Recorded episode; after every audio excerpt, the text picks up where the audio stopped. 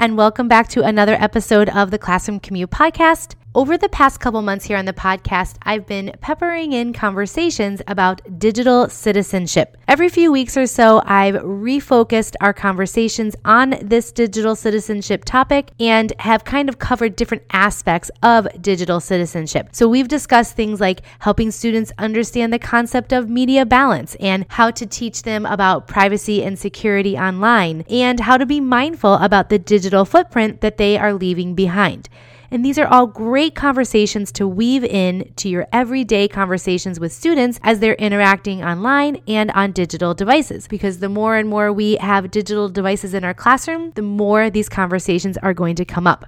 But in today's episode, I'm going to talk about one element of digital citizenship that keeps me up at night cyberbullying. I have two young kids. My daughter is eight and my son is three. And I worry about what online life is going to look like when they reach the age of social media and interacting online. It's pretty limited at this point. They don't have social media, obviously. They don't go on websites without my approval or being right there with them. But that time is going to come and it's not going to be that far off. And it's already such a scary place online. And it just keeps getting worse, in my opinion. And I worry about how ruthless online can be for young people, especially. So that's why I believe that we all need to take a part in the conversation of cyberbullying, including in the classroom. This topic might be one of the most important digital citizenship concepts that we teach students. And in this podcast episode, I want to explore how teachers can be part of that conversation. Let's get started.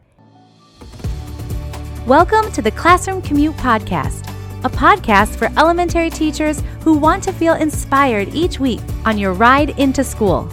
I'm your host, Rachel, and my goal is to give you simple and actionable 21st century teaching strategies that you can take into your classroom to spark the love of learning in your students.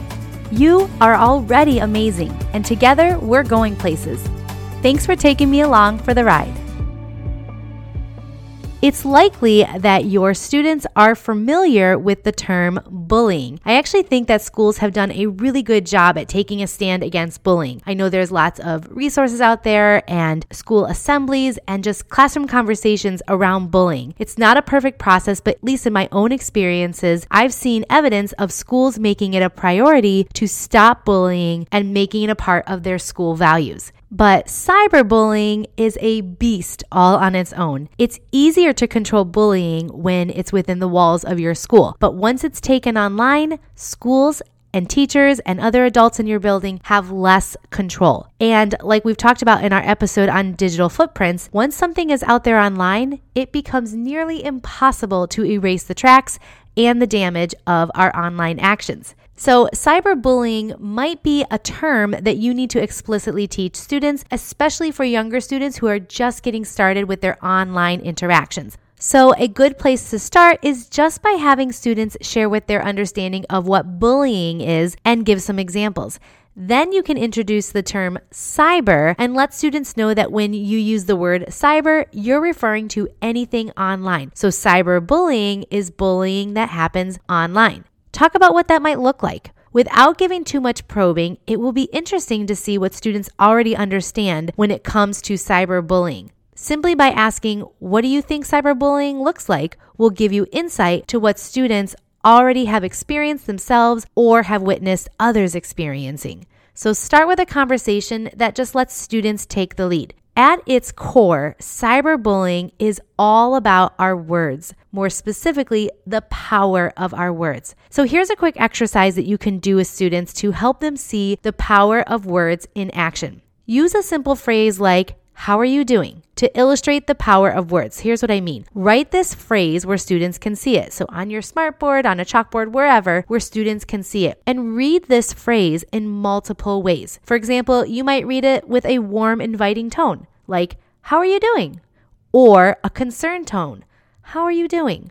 Or even a mockery tone, how are you doing? You can see the difference in all three of those ways. It's the same words, but they're used differently. And each time the phrase is read, ask students how it would make them feel. Now, ask them to just read the phrase wherever you have it written to themselves. Ask them, how does just seeing the words in text make them feel? How do they interpret it just by from the text alone? So you can point out that when we just see words without the voice behind it, without the inflection, without the tone, it becomes difficult to interpret what it means or the intention behind the words. And we might all interpret it differently because we all bring with us different experiences. And of course, online, that is all we have. We just have the words. So everybody's going to interpret the words differently. Now, of course, the phrase, how are you? It's simple, but we can use this as a way to start the conversation and then shift it to other things that could be written or shared online. Words that carry a heavier weight, words that might refer to someone specifically. We might say something that might just be funny in our brains, but to someone else, it could be hurtful words. And when we aren't face to face, when we aren't using our words, when we aren't using the tone of our voice, the meanings of our words get harder and harder for others to interpret. This is the power of our words. So we want to start the conversation here and help students to realize that we have power through our words. I mentioned the THINK acronym in one of our earlier conversations about digital citizenship, and the acronym works perfectly when it comes to thinking about cyberbullying as well. So, if you're unfamiliar, the THINK acronym is T stands for true, H stands for helpful, I inspiring, N necessary, and K kind. So students can kind of keep this acronym in the back of their mind and use it as a filter for what they're sharing online. So what they're sharing online, is it true? Is it helpful? Is it inspiring? Is it necessary? And is it kind? This is a great place to start when helping students to choose their words wisely. And it's a great acronym for you to have posted somewhere in your classroom just for in general use of how we talk to each other. I also think it's important to take it one step further and teach the concept of empathy and teach students to imagine the feelings of others before acting specifically in this conversation, before acting online. How would the comment that they're about to make make others feel? Is it true? Is it helpful? Is it inspiring, necessary, or kind? But the thing that we also want to teach students is that their words hold power, but that they also have control over their words. They can or cannot post something online. So we can help them take ownership of their actions online because they have the power to either use them or not use those words.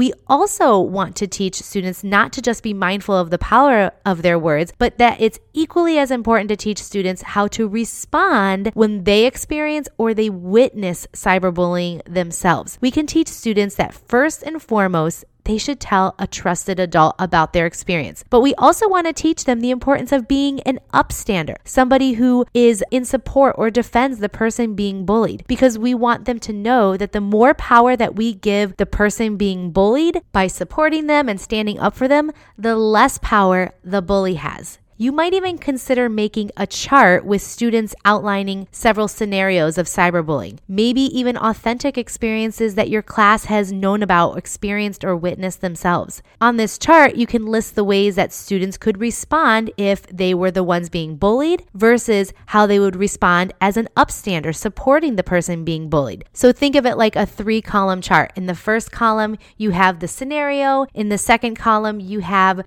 how somebody could respond if they were the one being bullied. And then the third column could be how they would respond as an upstander supporting the person being bullied. And go through several examples, several scenarios the thing is is we need to give students concrete examples of how to respond in cyberbullying situations because we need to explicitly teach them what to say, what to do.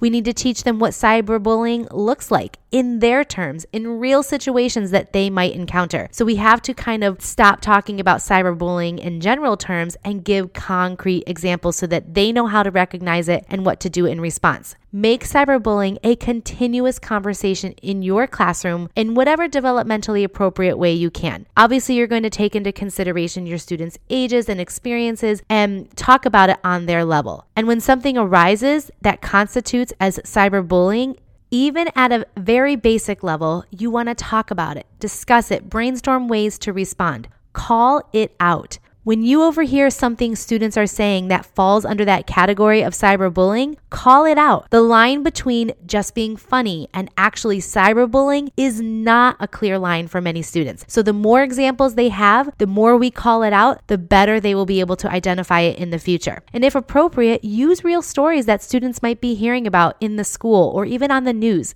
Of course, keeping in mind what's developmentally appropriate for your age group. Authenticity is what's really going to make the difference here. When students can apply what they're learning to real life situations, it's a much more powerful learning experience. All right, I want to bring this conversation to a close for today, but I want to encourage you to reflect on how you can weave in these conversations into your classroom or reflect on the conversations that you've already had. Take the lead from your students and listen to their conversations. Be open and honest with students and always come from a place of love to help students understand their role in combating cyberbullying. And if you want to check out any of the other conversations that we've had in this little mini series on digital citizenship, I'll link to the past episodes in the show notes because each episode has some really actionable, tangible ways that you can have these conversations with your students and begin implementing best digital citizenship practices in your classroom so that, of course, they can take those practices outside of the classroom into their everyday lives. All right, that is all I have for you today. I hope you have a good rest of your day, and I will be back again next week with another episode. Bye for now.